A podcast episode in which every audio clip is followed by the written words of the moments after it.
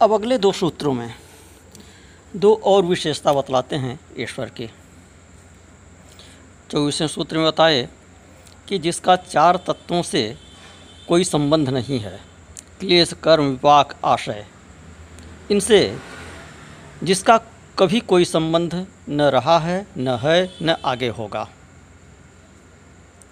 उसको ईश्वर कहते हैं। अति संक्षेप में इसको दोहरा दें कि अविद्या, अस्मिता, राग, द्वेष, अभिनिवेश, यह क्लेश हैं। और पाप पुण्य पाप पुण्य मिश्रित, पाप पुण्य रहित, यह चार प्रकार के कर्म हैं। कर्म के फल का नाम विपाक है। और कर्म संस्कारों के समुदाय का नाम आशय है। तो इस तरह से क्लेश, कर्म विपाक और आशय इन चारों से जो अपरामृष्ट है, जिसका कभी भी स्पर्श नहीं होता है, न कभी हुआ है, न स्पर्श है, न कभी स्पर्श होगा, उसका नाम ईश्वर है। अब उसकी दो विशेषताएँ और बतलाते हैं। अगले दो सूत्रों में। तत्र निरतिशयम सर्वज्ञ बीजम कि उस ईश्वर में सर्वज्ञता का बीज निरतिशय रूप से है, वह सर्वज्ञ है।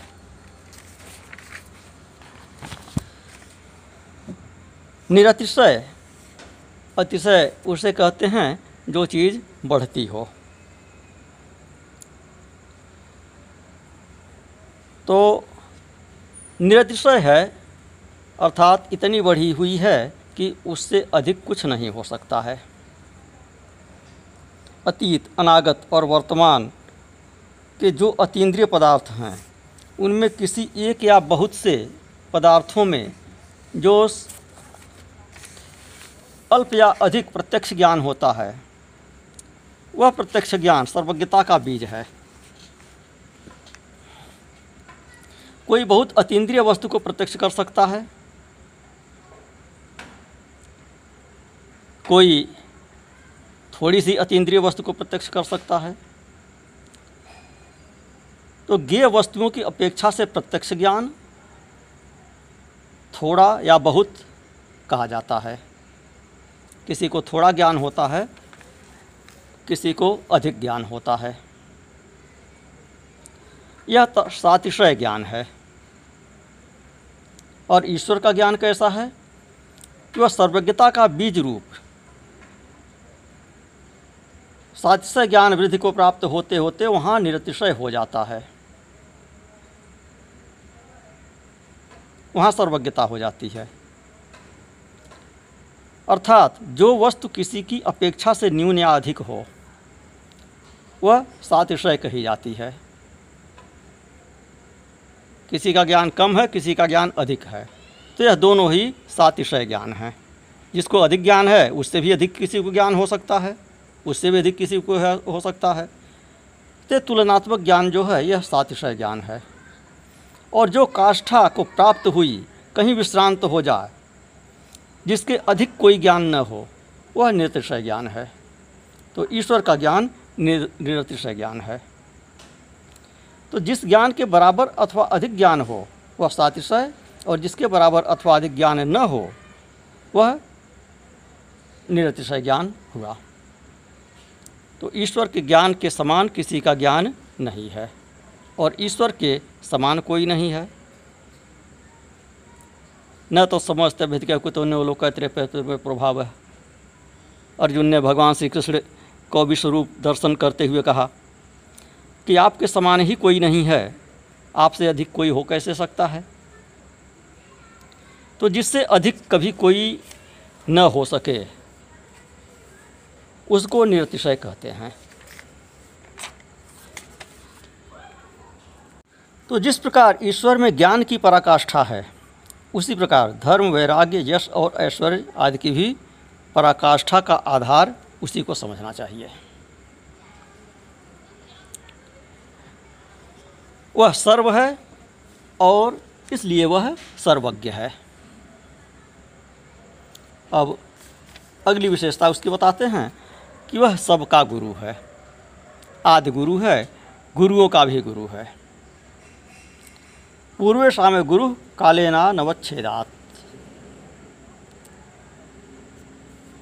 कि सर्ग के आदि में उत्पन्न होने के कारण वह सबका गुरु है, ब्रह्मा का भी गुरु है।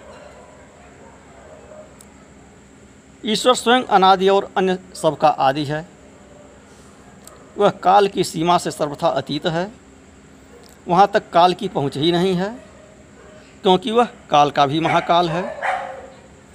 इसलिए वह संपूर्ण पूर्वजों का भी गुरु, यानी सबसे बड़ा, सबसे पुराना और सबको शिक्षा देने वाला है। हम्म। जैसे ब्रह्मा इत्यादि, सृष्टि से पूर्व और महाप्रलय के अनंतर, उत्पत्ति तथा विनाशील होने से काल परिच्छिन्न है। ब्रह्मा ब्रह्मा की भी उत्पत्ति होती है और विनाश भी होता है तो वह काल के अधीन है।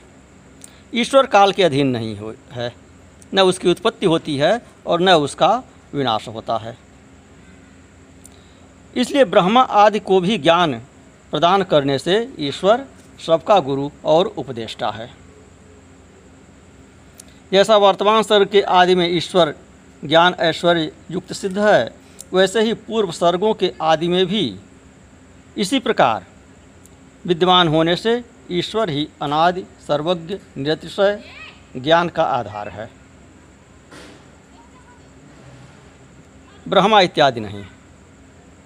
क्योंकि ब्रह्मा इत्यादि को भी उपदेश देने वाला, ज्ञान देने वाला, उनके मन में वेद का प्राकट्य कराने वाला वह ईश्वर ही है। श्वेताश्वरोपनिषद में कहा है, यो ब्रह्मांडम विदधाति पूर्व, यो वै वेदांश प्रहिणोति तस्मै तंह देव मातुबुधि प्रकाशम मोक्षुर्वै शरणमहम प्रपद्ये। जिस ईश्वर ने सृष्टि के आदि में ब्रह्मा को उत्पन्न किया और जिसने ब्रह्मा के हृदय में स्वर, पाठ, रहस्य और अर्थ सहित वेद का प्रकाश किया, उस आत्मदेव की मैं मुमुक्षु शरण लेता हूँ। वह ईश्वर कौन है? वह आत्मदेव ही है। यह आत्मा ही है। ब्रह्मा का नाश हो जाता है, इस आत्मा का नाश नहीं होता है।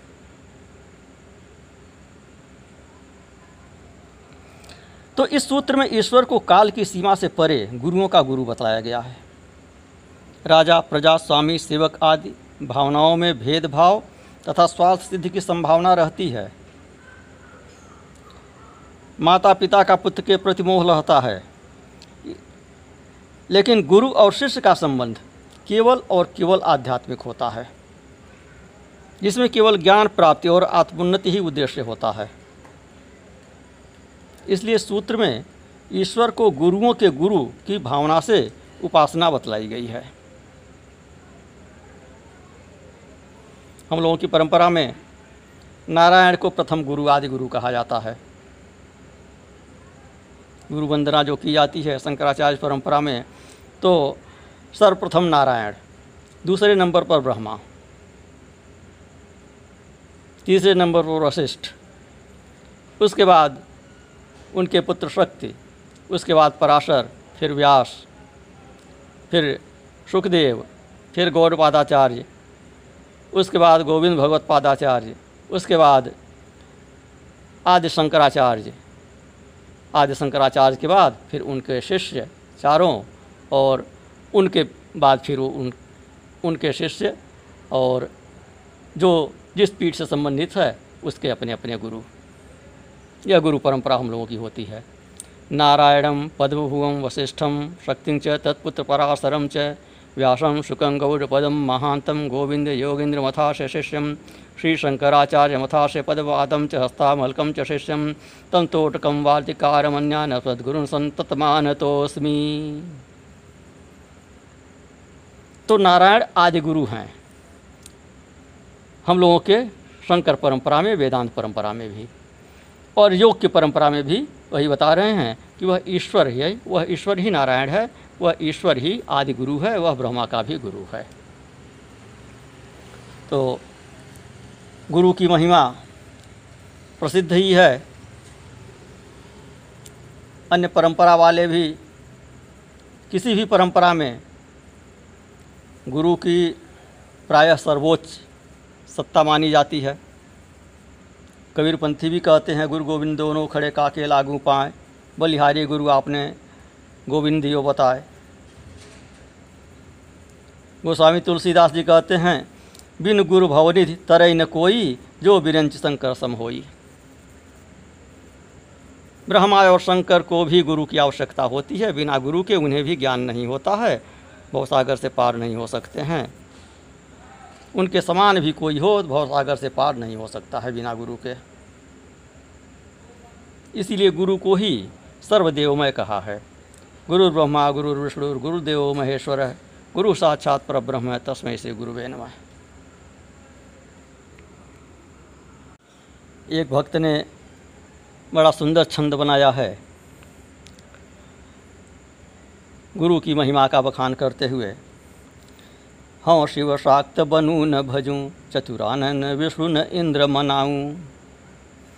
तीर्थ वसु नहीं ताप तपूँ, गिरिकंदर अंतर ध्यान लगाऊँ। फेरू नहीं मठ मंदिर में, करमाल मड़ी निज ज्योति जगाऊँ। पूज श्री गुरु के चरणों पर ब्रह्म सदैव ही शीस नवाऊँ। हो सब कष्ट विषाद विनष्ट, वितान समुन्नति के तन जावे वांछित हो फल प्राप्त सदा, दिन सौख्य सुधार समय सन जावे जीव सहाय अजा अनुकूल, रहे मल अंतर केहन जावे जो गुरु ब्रह्म दया कर दें, तब देव दयालु सभी बन जावे गुरु को ब्रह्म कहा। ब्रह्म इनका नाम भी है, कवि का नाम भी है, ब्रह्म कवि। और गुरु साक्षात पर ब्रह्म संस्कृत में कहा ही है, गुरु महागुरु विष्णु गुरुदेव महेश्वर गुरु साक्षात पर ब्रह्म तस्मय श्री गुरुवे नमः। तो गुरु और ब्रह्म में भेद नहीं देखा जाता है सनातन परंपरा में। और गुरु की कृपा हो गई तो ईश्वर की कृपा हो गई, ईश्वर की कृपा हो गई तो सभी देवों की कृपा हो गई। देव दयालु सभी बन जामे। सभी देवताओं की दया हो जाती है, गुरु की दया हो जाने से। तो अब बताते हैं कि उस ईश्वर का नाम क्या है। अभी तक तो परिभाषा बताए, उसके लक्षण बताए। तीन सूत्रों में अब बताते हैं तस्य वाचक प्रणव। योग शास्त्र के अनुसार। उसका निकटतम स्थान, वेदांत के अनुसार भी, उसका निकटतम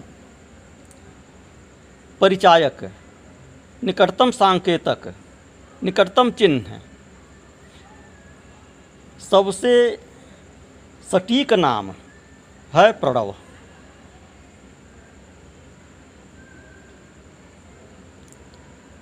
अब यहाँ पर कुछ लोगों के लिए थोड़ा संदेह की स्थिति आती है कि योग शास्त्र में आपने बताया था सबका अधिकार है, और यहाँ ईश्वर को बता रहे हैं तस्वाचक प्रणव। और आप बार बार कहते हैं कि प्रणव में सबका अधिकार नहीं है, प्रणव जप में। तो यहाँ पर प्रणव कह दिया, लेकिन प्रणव के बहुत से विकल्प भी हैं, और अधिकारानुसार उन विकल्पों का आप उच्चारण कर सकते हैं। यह जो प्रसिद्ध प्रणव है, इसमें केवल द्विज का अधिकार है, जिसको गायत्री मंत्र की दीक्षा हुई है, और दीक्षा केवल हो जाने से नहीं, दीक्षा का वह अधिकारी है, तब दीक्षा हुई है। विधिपूर्वक दीक्षा हुई है तो उसे प्रणव जप का अधिकार है। स्त्रियों के लिए भी इसका अधिकार नहीं है, चाहे ब्राह्मण की ही स्त्रियाँ क्यों न हों। हम लोगों के परंपरा में स्त्रियों को प्रणव सहित मंत्र नहीं दिया जाता है, बिना प्रणव का मंत्र दिया जाता है। तो स्त्रियों के लिए क्या है? देवी प्रणव है, जो इस प्रणव के ही तुल्य है। उनको देवी प्रणव की दीक्षा दी जाती है। और जिसको वह दीक्षा नहीं प्राप्त हो सकी तो राम नाम उसमें भी प्रणव है, कह चुके हैं हम। पिछले जो आरंभ से सुन रहे होंगे, उनको ज्ञात होगा कि राम शब्द भी प्रणव का ही रूप है, कृष्ण शब्द भी प्रणव का ही रूप है ह्रिंग भी प्रणव का ही रूप है। तो इनमें से कोई का जप करिए, जिसका आपको अधिकार हो, उसका जप करिए तो सिद्धि होगी। बिना अधिकार के जप करेंगे कि हम क्यों नहीं कर सकते हैं? इसमें क्या है? एक अक्षर ही तो है। हम भी मनुष्य हैं, हमारे शरीर में भी वही खून है जो ब्राह्मण के शरीर में खून है। तो ऐसा करने से सिद्धि नहीं मिलेगी, ऐसा करने से अधोगति होगी, उल्टी गति होगी। क्योंकि शास्त्र को मानिए तो पूरा मानिए। आप सोचेंगे कि हम शास्त्र का पाठ करेंगे, लेकिन शास्त्र की जो निर्देश है, जो नियम बताया गया है, अधिकारिता बताया गया है, उसको आप नहीं मानेंगे। तो ऐसे कैसे होगा? न मानते हैं, बिल्कुल नहीं मानते हैं, ठीक है, कोई बात नहीं है। आपको शास्त्र पढ़ना ही नहीं है, कोई बात नहीं है। लेकिन पढ़ना है तो शास्त्र में बताए हुए नियम के अनुसार ही पढ़ने से शास्त्र सफल का अध्ययन सफल होगा। तो बताया कि तस्वाचक प्रणव। है उस ईश्वर का जो निकटतम बोधक शब्द है, वह प्रणव है।